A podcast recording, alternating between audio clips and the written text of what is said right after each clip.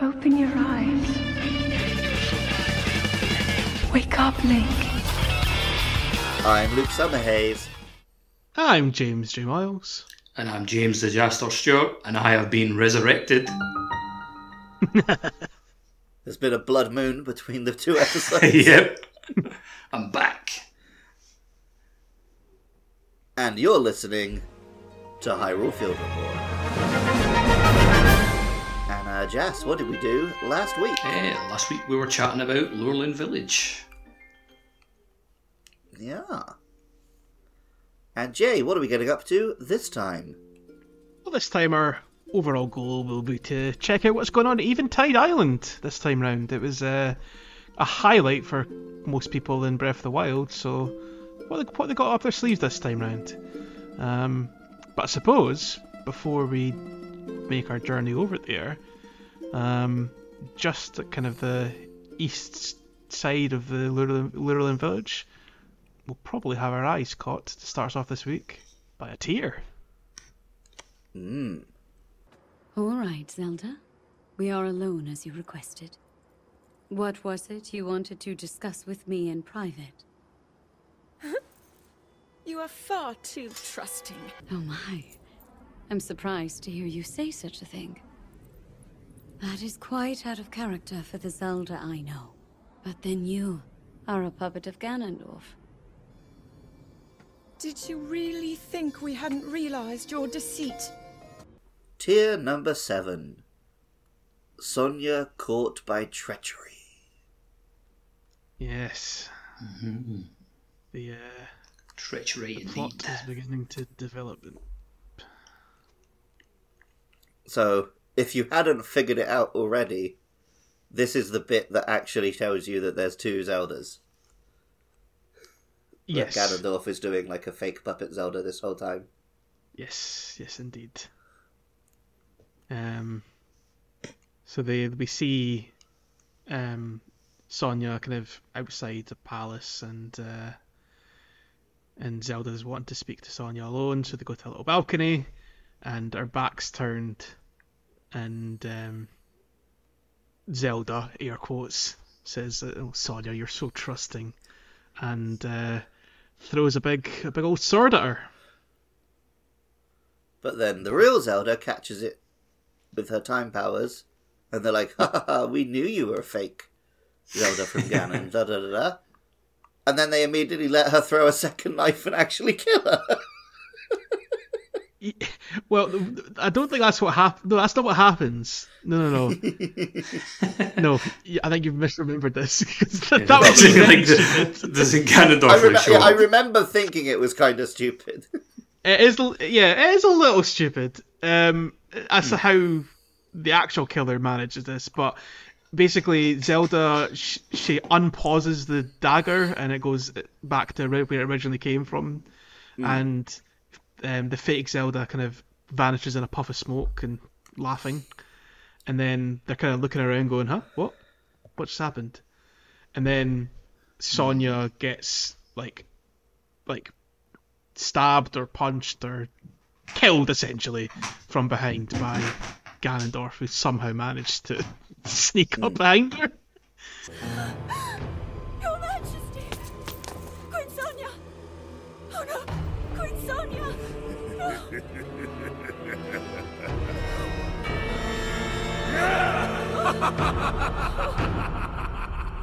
Come on, fucking cats.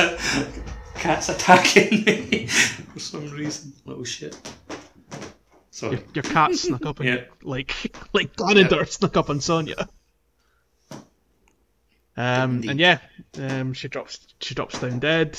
Ganondorf plucks her sacred stone from her, and Zelda try to shake Sonia, going, "Wake up!" And Ganondorf's just sitting there, having a good old chuckle. And I think this is Wake up, where, mommy. You can't be asleep. but she is. She's she's more than asleep. She's dead. Um, I think this is where the I remember this face doing the rounds on on Twitter for a while with uh, Ganondorf just like big old psychotic, um, psychotic grin, like laugh on his on his face. It looks it looks demented. Um, it's a a good it's, it's just a, a good a good moment from the full story. Obviously not for what actually happens to poor Sonia and to Zelda, but it's an interesting development, I think. Well, yeah, in terms of the like the past stories we've been getting, it's basically all just been build up and tea parties and chit chat until this point, and this is when it actually kicks off. Yeah. That's it. Shit's getting real. There's a few scuffles beforehand, like obviously like Ganondorf testing the Yeah, there's powers the- of. The um the complaint one of the main complaints people have about the story is just that so the information here, right, that there's oh there's two Zeldas, there's the fake Zelda. Link can learn it multiple times. But it's somehow always news. So you can learn it here from seeing this cutscene, you can learn it by doing the Penn quests. You learn it eventually when she shows up in the modern times. But it doesn't matter which whether you've learned it already. They always act like it's a surprise when they learn it again. Mm-hmm. I think a, a um, part of it is like with I think a part of it is like like they're kind of fourth wall breaking almost like Nintendo like with the story they're letting the player know. But not necessarily. Yeah, like obviously yeah. Link should know because he's he's there. He's like on the all the adventure of those Penn quests. Like, so I get what you're saying, but I think part of it is like I'm trying to like break the fourth wall and give player Well, the reason hints. for me it does work is I just Mike the character of Link in my head is he would just know this world shaking information and not bother to tell anyone. That kind of feels in character for me. Yeah. 'Cause he, he, is, he has got a lot of just like himbo energy. Yeah. And he is like a hundred years old and just used to knowing things other people don't know. It's like It the way probably like, wouldn't occur to him to tell immediately go and tell um Purah that he has this important information. it's the way Goku would react to a situation like this. Yeah. he would just be like, "Oh wow, Ganondorf's really strong. Can't wait to fight Can't him." wait to fight him. Yeah. yeah, exactly. But uh, yeah, it also um, kind of explains a little bit about why um, uh, Rauru was ultimately quite wistful when you met him in the Great Sky Island because he had to go through the war with his his wife and his one true love getting murdered in a really tragic, horrific way by getting by getting the, the tables turned to them after they thought they turned the tables on Ganondorf. Yeah. But uh, you can't get one over on the Demon King that easily. New. But yeah, that um that face and laugh is a brilliant scene. It's it's really like uncanny almost the laugh, and it reminded me a lot of um. uh, uh, This is going to be only make sense to people of a very particular age. Although having said that, it has come back with the fucking Skibidi Toilet shit that was on YouTube a while ago. Um, like the the like the Garry's Mod like source videos that used to be around in like the, the mid to early two thousands and are now making a resurgence again, where they Yeah, would just yeah, like yeah. take the take the character models and just like stretch them and make like really weird horrific faces. It just felt like whoever was making this cutscene just like took Ganondorf's character model and just made it like really. Like I've I've seen some horrendous faces from um Shrek that are kind of he contorts in that way. That's it. I feel like it's unhinged its jaw almost. Yeah. Or there's um one of my favourite Simpsons memes with the dud. Do you know that one? A dud? No, I don't know. So there's that scene where um they're playing a card game with Milhouse. I think it's the episode where his parents get divorced. Oh, And it's like a, a card game about finding the best boyfriend. And then there's the card for the dud. And it looks just like Milhouse. But Homer like shows him and then does this like really slow, weird smile. Oh yes, I have so seen that. the meme. There's the meme where they edit that smile into just every scene from The Simpsons. Oh yeah, that smile is weird. Yeah, I know what you're on about now. So yeah, he's almost doing the the dud smile.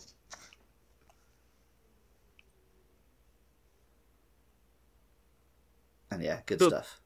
Don't think Zelda found it so funny though, No. Or Sonia for that matter of fact. Maybe she did. We'll never know. Maybe she's in the afterlife like, you got me. oh, Ganondorf, you can't. Classic Ganondorf. He's so crazy. That's more like um, Peach and Bowser energy, I think. At that point. Like, oh, you kidnapped me again. What are you like? But now we can uh, head back to our time, and it's time to head to Eventide Island. Mm. Which this was the moment in Breath of the Wild that everyone was like, they would just say Eventide Island, but then you couldn't say what happened. It was like, have you done Eventide Island yet? No. Ooh, you got to do it. But it was, yeah, everyone was like so secretive about it. Like everyone just knew this was a really special moment Yeah. Um, for players And, who didn't play Breath of the Wild, which they might be out there. they Um, they might be. Uh, yeah, but Eventide Island was the section of the game where um, you because you would generally come to it fairly late, so you were like pretty well equipped and stuff. But when you get to Eventide Island, it's like a, just a little island covered in monsters that you have to clear, but you're stripped of all of your gear and have to build it back up from scratch. So you're sneaking around, putting together food, stealing weapons from monsters, killing them to get slightly better weapons. Um, and what made it feel so magical is it basically gave you the feeling of playing Breath of the Wild again in microcosm. Hmm you've got that. It's all kind of building up to that moment where you take down the the Hinox, like the main Yeah. boss of the island, right? Um, and the whole sort of. I think this year is the year of Metal Gear. It's on-site procurement. like, yeah, from software in the bin, Metal Gear invoke, um, and like building up that that arsenal, like you said, and maybe like going up to the top, of, top to the top of the hill, and yeah, it was a magical Eventide in Island. that game. Full of magic ones. So yeah, yeah, and I think we mentioned this briefly last week, but throughout Tears of the Kingdom, there's a lot of little things which feel like they're they're trying to give you a, a little taste of that Eventide Island feeling, like the the various um, shrines which make you start with no gear. The, which we use like we literally keep calling Eventide shrines. Yep. that we do. Because that's what they are. so yeah, they, they knew what they were doing here. Um, but yeah, this time it's it's it's still a fairly involved quest when you get here, but it's totally different. They they haven't used the same trick twice, which I am I'm glad. Yeah, if I'd got to Eventide Island and it was just Eventide Island again, I would have been a little disappointed. Yeah, I mean, don't get me wrong. uh, There was, I, I, I think what made this quite, still quite a cool moment, even if the quest that's that is on there is, by all means, a fairly normal quest for this game by this point. Um, I'll, I'll be a cool one. I do think having knowledge of what Eventide Island was in Breath of the Wild made the, the journey to Eventide Island this time round feel quite special because as you were sailing across there um, on whatever contraption you've built to get to the island, there was that kind of growing, you know, that growing excitement, that growing anxiousness about, oh, what's it going to be? What are they going to do? Like almost expecting you to like as soon as you touch, uh, touch down on the island and almost expecting to have a pop up going, ah, you've arrived. We've stripped you of all your weapons or something like that. But uh, this time, no such message. So Which I is don't remember. Does anyone at Lurelin tell you to come here? No, I don't think so.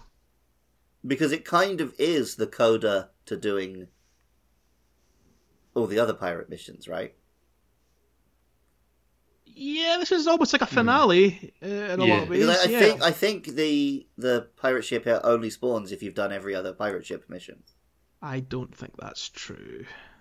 Maybe it's you have to do every other, all the other bases on this island. Maybe. It's definitely That, connected. that is like, true. It's connected to obviously why Lurelin Village was attacked by pirates because obviously their Yeah. their hideout is on Eventide Island, which is what the quest that's on this island is about. hmm So I think having done Lurelin and the other pirate quests, I think enhances this one a lot more. Not that you mm-hmm. can't do this as a standalone quest if you haven't done Lurelin. It just doesn't make a lot of sense that you're clearing out the source of the pirates without kind of beating them back first. It kind of um, it kind of works in reverse because like if you went to the hideout first, took out the hideout, you're almost kind of scattering the pirates, and they're all Yeah, okay, they, I they see appear that. they Yeah, appear in like different regions, like so it kind of works both ways, I think. It's the beauty of this game, isn't it? You can Yeah. make your own head headcanon for it and make your own stories.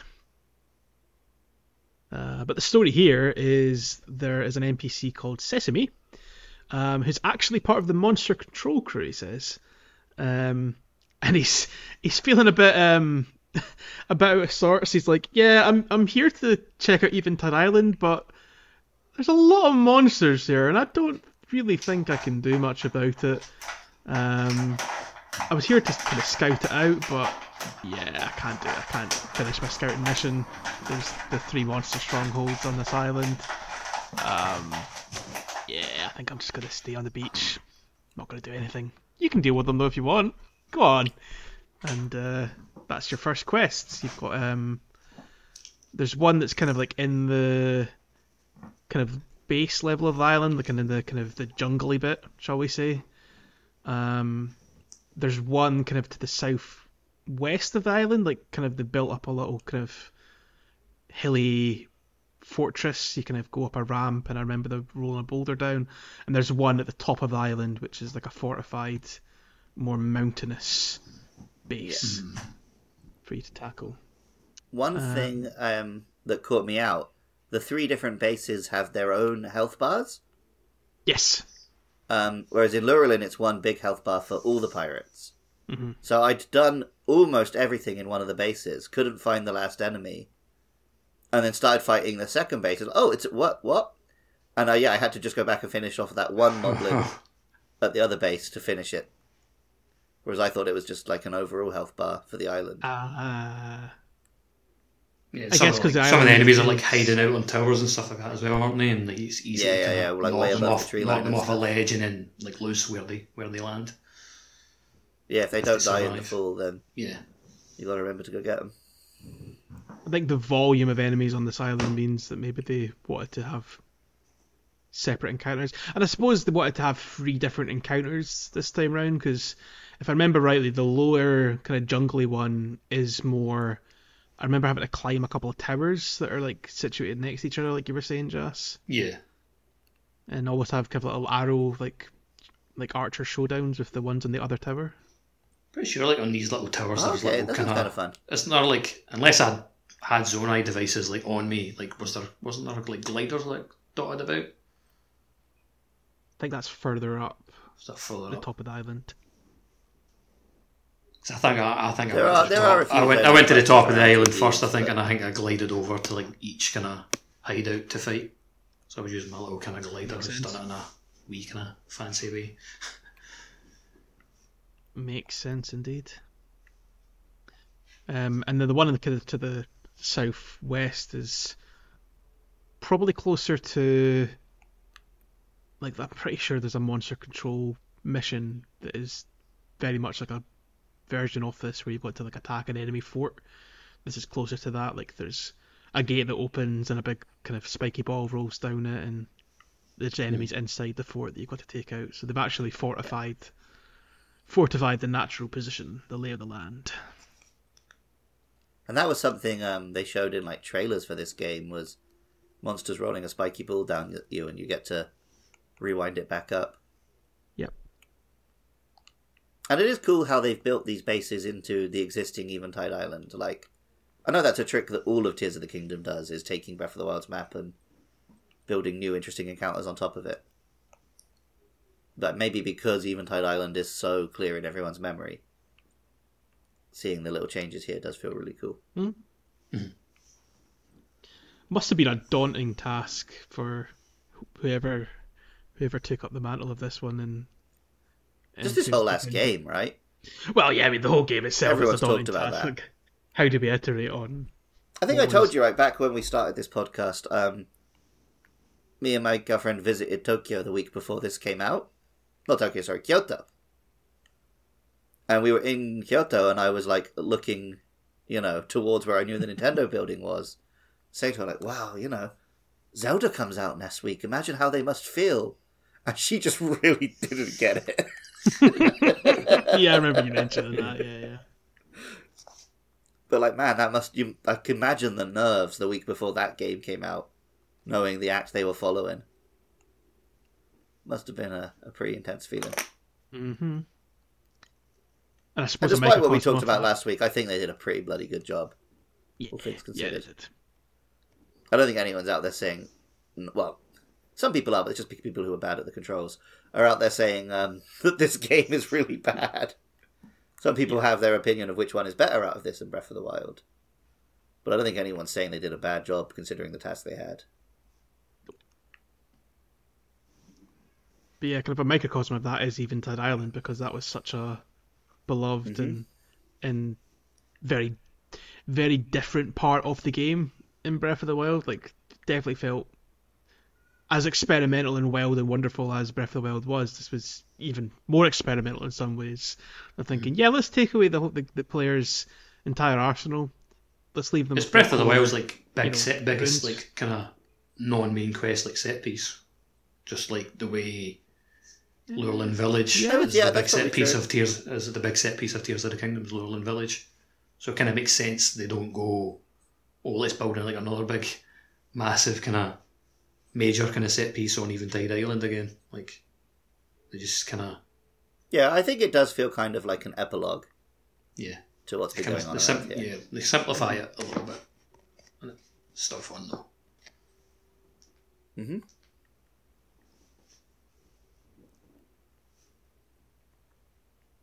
So yeah, once you clear out all three of the uh, the the monster groups here, um, eventually, the, around the back of the island, there'll be a cave that'll open up, the little like pirate's grotto.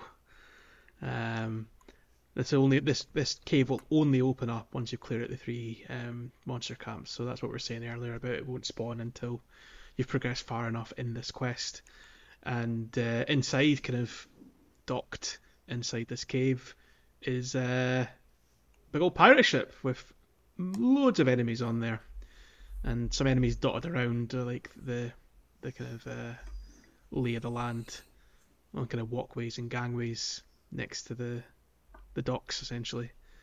And uh, it's a fourth and final for this island little monster control section, where you've got to clear out the I suppose in this instance for this podcast, the last remnants of the pirates. I think it calls it like the Pirates Hideout or something, right? Yeah. It's just Eventide Island Cave. Oh, okay. Well, like the main quest was called like the Seeking the Pirate Hideout. That's probably what you're. Okay, there, remembering. there you go. But yes, I do. I remember this one had one of the um, boss bokoblins. So I did the old classic: hit him with a muddle bud, Yeah. get him on side, take out the Get the charge. it's always the best when, when you see him like do the charge attack to all the little bokoblins Mm-hmm. and they go flying. Especially here because they would get knocked off the boat and go down into the water and Just die instantly, Yeah. yeah. unless they're a Lizalfos. I think I went up to like the crow's nest um, of the pirate ship and just kind of peppered them with muddle bud arrows and arrows in general and yeah, it was very satisfying to do. Made your own little mini pirate ship coliseum. In a Watch them yeah, fight. Definitely. Let them fight.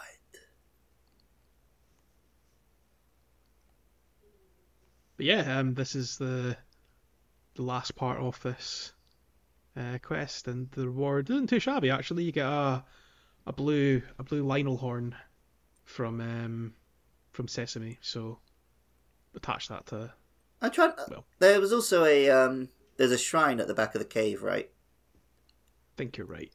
So yeah, which Uh, obviously you'll need it to come back here, but I think it's it's also it's a blessing because it's the reward for doing all the monsters. Mararian Shrine. There we go. But yeah.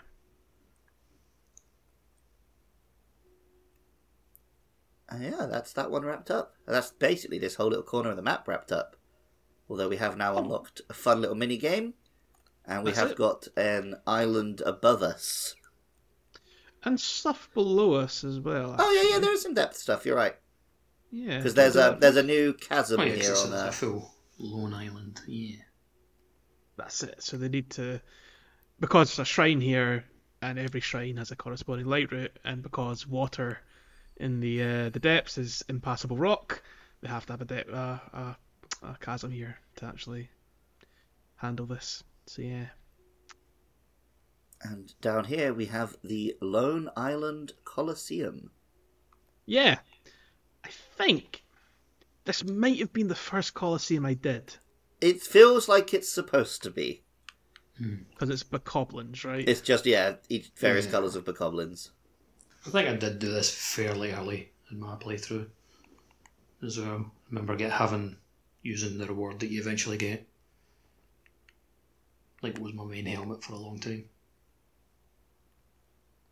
The uh, Midas helmet, right? The Midna's helmet. Yeah, That's the one. which is fun to see again. The fused shadow.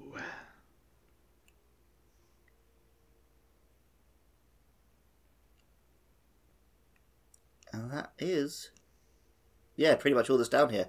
One Lightroot and a coliseum, because it is just Yep. a little, the shape of the island, surrounded by There rocks. is- So there is a little um one of those like return to surface ascend points oh yeah, think- yeah, yeah.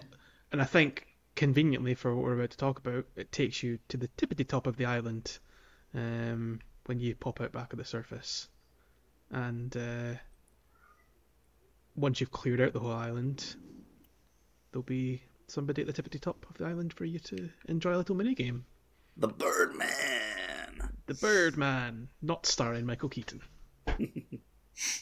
or that um, basketball player. Ranley's Like- Birdman Flight Research. or tony hawk Oh, yeah, he was also the Birdman. Yeah. he was the birdman There's been a lot of Birdmen, it turns out. yeah Harvey Birdman, attorney at law. Yeah. there. Any more? Well, I'm sure I'll think of more as we go. Good.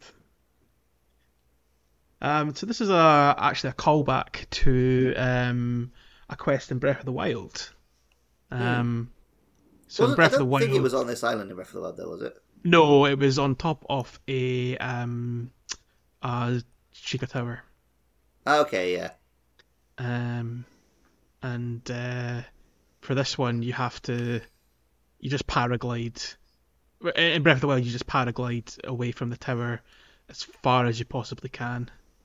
Um, and I think to actually um, to actually manage it successfully, I don't know if you need Revali's Gale or not, but it probably really helped, as you would expect, to get that big Mhm. updraft and progress in Breath of the Wild. But this ain't Breath of the Wild. This is Tears of the Kingdom. So what do you do in Tears of the Kingdom, Luke? You build a device. Hell yeah, you do. Uh, what did you Um, build for this one?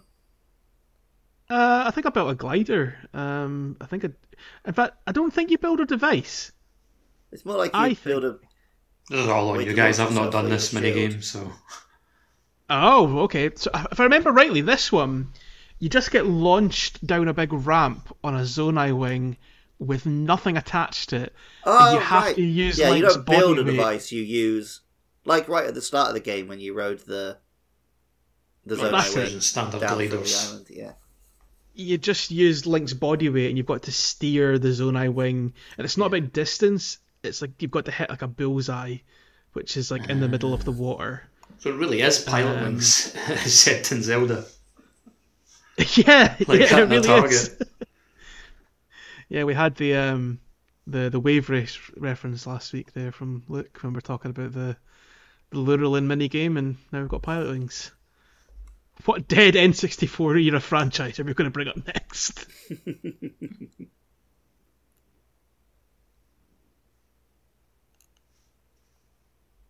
Pilotwings, the game that Andy gave me a quiz on when he was meant to be doing quizzes tailored for me because I had ridden an aeroplane that week. You can say he's not on topic. Was clearly the one that he wrote after I'd arrived at his house. I don't know what gave you that impression. Yeah, another fun little mini game. Yeah. And every when we were having our conversations about mini games, we all forgot about this one. I guess because it's squirreled away in the actual. Well, yeah, I think I, I say forget. I think I hadn't done it yet when we had that conversation. Mm. And like Jazz still Yeah, it's just for, for me, like if I ever feel like putting Tears of the Kingdom like back on, like I've got side quests, but this is like probably the first thing I go to. Nice. Um, but then, somewhere where you might want to build a device is to make your way up to the island hovering above Eventide Island, which we briefly talked about that we could see it from the uh, Sky Archipelago last week, Mhm. where we have a monster which we have talked about briefly before the King Gleeok. Have we mentioned it before? We've I we mentioned We, mentioned we deliberately didn't mention it, but we said, "Oh, oh, there might be a third one, Luke." Oh, oh. oh, because you, you hadn't even. way. Yeah, you hadn't thought it, like so we were being like You trying not to thought, spoil you. Yeah, this is all the way back when we were first talking about Gleeoks. Yeah, Yeah. Yeah, yeah, yeah. So I think we, when we- we, we we mentioned that a couple of times like, over that's all of multiple episodes, to be honest, because like we've s- I think we've spoken about Gleeoks quite a bit on this podcast. Uh, nasty buggers, these guys. Definitely Yeah. the, the game's hardest enemy in my eyes. um, yeah, that's fair. I think every, I think there's no one who's going to disagree with you on that one. I mean, I Uh, do you mean people might say- specifically the King or just Gleeoks generally? I mean, Gleeoks in general, uh, but I think the King Gleeok. Yeah. uh, I mean, obviously in particular, like, especially when it does the I'm charging up my big attack moment that the other Gleeoks do, because you've got to deal with, you know, maybe trying to re- recall one of the ice blocks, but or going like an updraft, but at the same point there's lightning bolts that are coming down. Like if I didn't really up my lightning resistance for these fights, even more so than the lightning Gleeoks themselves, um, I was in for a bad time. Just because the King Gleeoks I do think hit harder as well. Uh, that might just be confirmation bias from me or something along those lines, but it definitely felt like these guys were a bit nastier just from a pure damage perspective. I think it's just it's just And the I think it might Gleeoks. just be the the fact that you're juggling multiple elements. Like it's Yeah. You can be pretty set like once you know if you're fighting like a fire Gleeok, you know what to bring to counter it, right? Mhm. Like In terms of armor, yeah. Yeah, and like, and like, but you can't like with a King Gleeok, like it's basically you kind of got to kind of pick one and hope you get like the attack that you want. Pick a god and pray. Well, you dodge the other ones. So yeah, I think because Jay was saying he picks lightning, and I'd say that makes the most sense because it's the hmm. hardest one to dodge. Yeah, It's also, I think, to be honest, the most punishing because if you get zapped, you might hmm. drop your weapons and things, which, you know, you're going to want to have for hmm. taking this guy down. Yeah, that's fair to say. Um, yeah, it's. Uh, I, I don't know if this was the first one I fought in terms of the King of the because there are only three in the game. I want to say. There's there's one there's this one obviously. There's another one which is way above the Gerudo Desert. Um. Are there? Four, I think there might be. there's Yeah, there's a in one the- that's kind of in the Heatler region, and there's one in the depths. So I think there's four. Yeah. And I think it might have been the one in the depths that I fought first. I think I've seen one in the depths, but I didn't actually fight it yet. Uh, we have kind of spoken about that region. Do you want to leave it for a depths wrap up, or just talk about it now? I mean, it's it's the same monster, right? So Yeah. Um, so directly below the um, Typhlo ruins, I want to say, which we haven't spoken about yet. Actually, that'll be for a future episode. Um, which is to the north of the Great Hyrule Forest. Um, the depths area is the Gleeok Den. right, And- yeah, yeah, yeah. That's because that's what we talked about when we first talked about the King Gleeok, I think. Might very well be, yeah. And the uh yeah, actually this can't be the first one I thought because this one's a malice induced one as well. A gloom induced one rather. Oh damn! And uh, um yeah, it's uh, Yeah, I think mine was in. This is like, probably- I, th- I think I thought the one in Gerudo Desert went first. might be the King same for me to be honest, Shaz. Yeah. Um yeah, I think that that gloom induced Gleeok King Gleeok rather probably the game's well no actually the game's combat pinnacle challenge is definitely the um the floating coliseum we spoke about fairly recently with the Uh, yeah, yeah, but the um, because talking about you're saying about other Gleeoks are the hardest enemy. A lot of people, in Breath, in Breath of the Wild, everyone would have said the Lynels, Mm. but the Lynels they just test your ability to do the game's main combat, right? Whereas the Gleeoks, you're having to deal with. You know, they fly up in the air. They're doing all these breath attacks. Like they're very There tricky is. to fight. Whereas There is like one the strategy Lynel, you is, can if you're good at Breath of the Wild's combat, you can just boss a Lynel.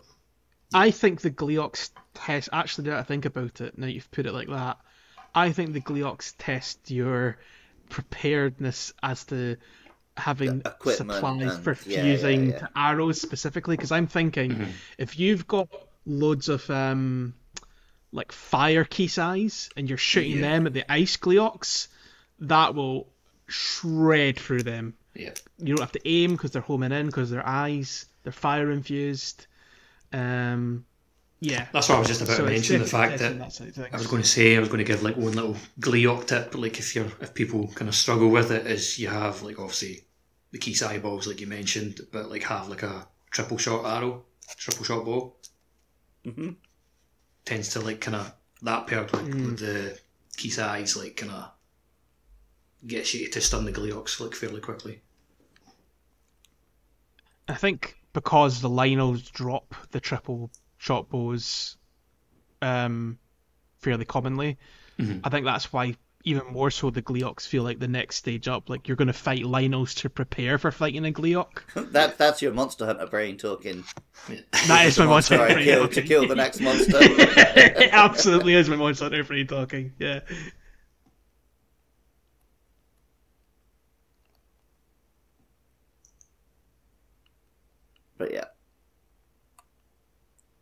Want to say though when you first I go think into anyone that anyone who den has in the successfully depths- killed a Gleeok is gonna l- is a fan of the fight, and Mm. everyone was so intimidated when they first saw whether it was the one on the bridge or um the one up in Oh, the second Tabantha, which we me. talked about first.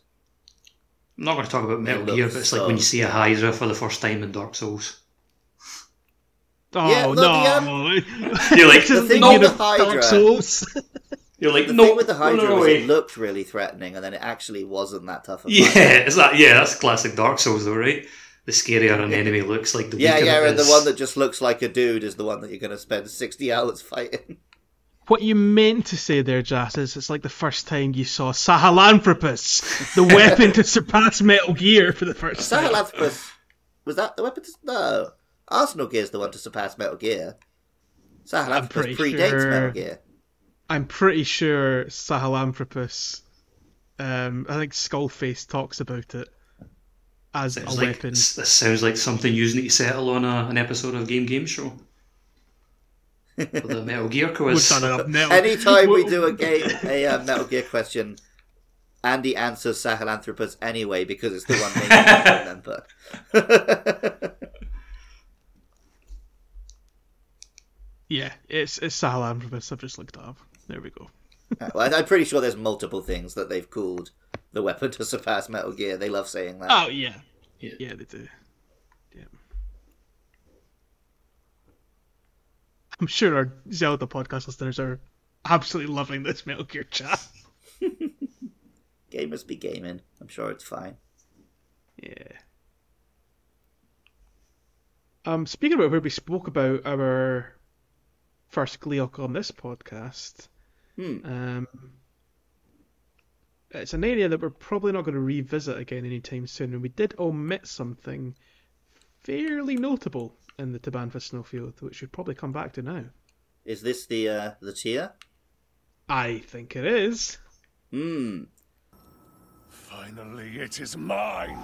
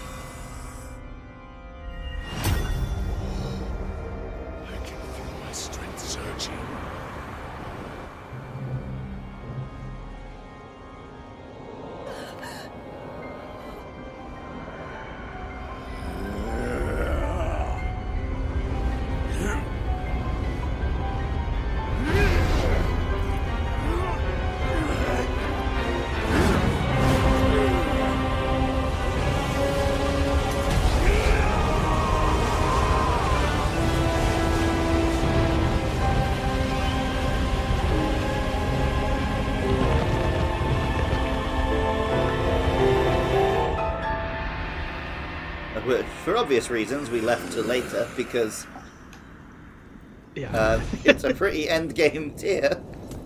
yep, I think it was probably one of the first ones I found. I remember. I think I found it before, but I don't know if I went and did it. But it, it's kind of, despite coming right after the previous one, which is very spoily. It doesn't really spoil anything because, you know, we know what Ganondorf's deal is, and this is just the one of him going Super Saiyan. Yeah, I mean, well, so going through this, this one is the birth of the Demon King. Um, so in this one here, um, Zelda's over Sonia's body, so it does kind of spoil the previous. Oh Yeah. yeah, that's true. then- That's that is true. It it does spoil that there, and Ganon's holding the secret stone, and it suddenly starts glowing with purple energy, and um, yep, Ganon has his Dragon Ball Z aura around him. He starts roaring, and he goes uh, Super Saiyan Demon King, and uh, yeah, I am very glad. I was a little bit, you know, I was kind of half joking that this was I saw this really early, and it's you know spoilery quote unquote. But I am really glad this was the first time I saw, you know, full power Ganon, like rather than just getting a little glimpse of him that you see in the um, post temple cutscenes. Like he, like the whole visual of him with that kind of fiery blood red hair and the horns and you know it's such an impressive like menacing visual um I mean it def it, it, I think purposefully it is kind of emulating um demise right from Yeah. Skyward Sword um which is Ganondorf's I suppose true ancestral identity right hmm like um, going back into some deep Zelda lore cuts there. Uh, but I think from a design standpoint, got to be the coolest Ganondorf's ever looked, right? Um. Yes, but maybe. I really like Wind Waker Ganondorf because it's a yeah. more effortless cool. This is a very try hard cool. It, Yeah, I Wind- mean, of Wind Waker course, one's, that- like, was- was really kinda- Anime J thinks this is the coolest one. I, get, I get what you mean though, with Wind Waker, right? But that's I think Wind Waker is more aging mafia don Yeah, menace. that's cooler to me. I think it's, it's cool in a different way. Yeah, yeah, yeah. But cool is pretty. give me some give me some glowing hair and particle effects and auras and yeah, I'm all about it.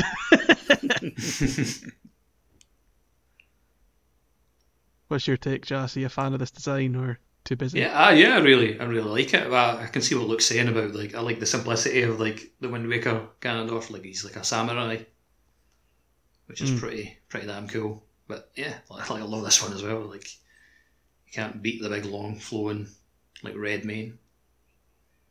That's it. Different vibe. And what I like about Um, this Ganondorf is actually like seeing him go through his three different stages, right? Because we've seen him as just like a, a shriveled old mummy. We see him as just a, a big buff dude, and now we see him as, you know, this like godlike form that he takes on. Yeah. And uh, yeah, you kind of get to see the extent of his powers. He kind of like he's kind of like sitting there, like looking at his hands, kind of like flexing his muscles, and then he kind of like points up at the sky, and the sky, the the, the moon. He creates the the first ever blood moon, and monsters like the energy starts firing out from the moon, and when it hits the ground, like monsters start spawning and um, all the all the ancient Hylians are Yeah, like some Uh, pretty they're big, like some like pretty big monsters as well. He's talking about like the a bunch of linos and pretty sure you see a Gleeok at Yeah. one point. yeah, and there's like just a really imposing like proper proper final boss energy image of like Ganon with his like, hand in the sky, kind of sitting smiling, looking up at the blood moon. Um, you know that's that's some iconic imagery there. Like that's for this game to me that's like up there with like like I think the final boss image for me will always and forever be Sephiroth kind of back turned walking through the fire. Like that's still can't be topped. This game plus though, very cool, very very cool. Sonia! You were too late, Rauru. You took for granted the godlike power you had in your hands. Do you now see the potential you squandered? As for her, she is merely the first victim of your arrogance. You tried to control me, Rauru, and you will die knowing that you failed. Ganondorf! Prince Sonia needs you.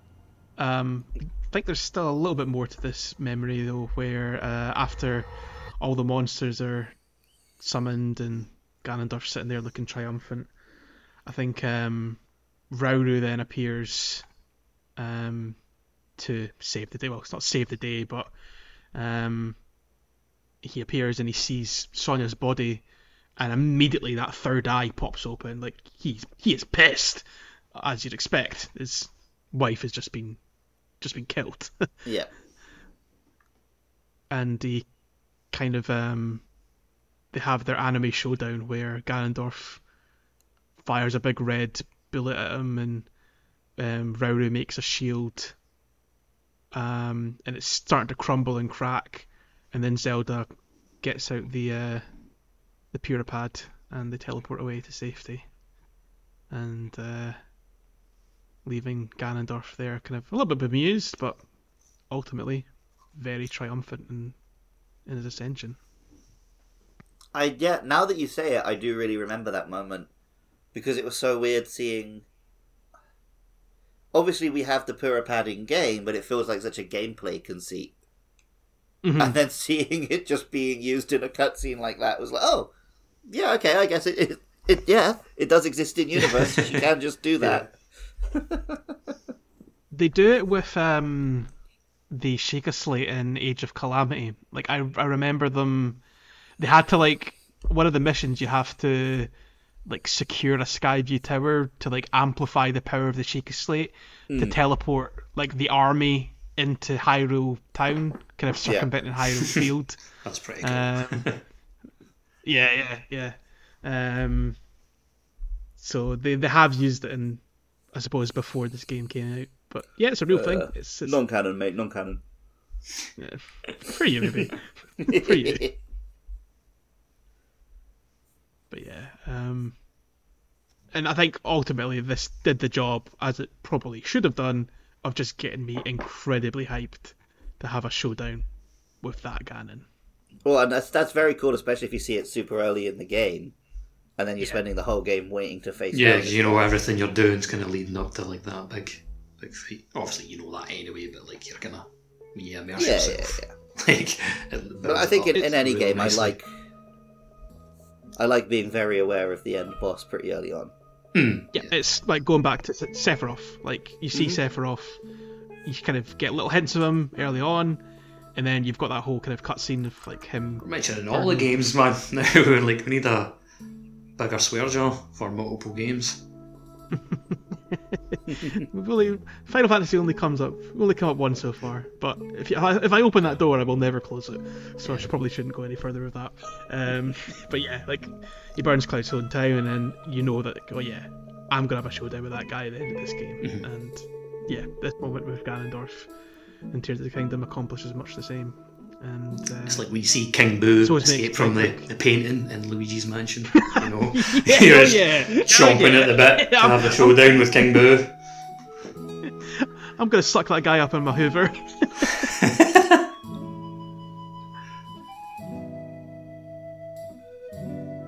yeah, brilliant. Have we come to a natural conclusion? I think we have. I don't think there's Yeah, anywhere to go. now, now, now that we've ended on the best endgame boss of all time, King Boo. Absolutely, absolutely. And that weird Bowser robot he possesses. Um, there'll be no weird Bowser robots next week, but we will be We will have- continuing well- our journey. We'll probably talk about Mario Sunshine, so. Weird Bowser robots might come up. Fair enough. And maybe another Nintendo What game as well. You'll have to wait and find out, as uh, next week we begin. Uh, we resume, rather, I should say, the main quest and begin our journey to see what's going on in the Zora region, up to Lanayru. I do want to just briefly say that I spent. Okay, no, it's fine.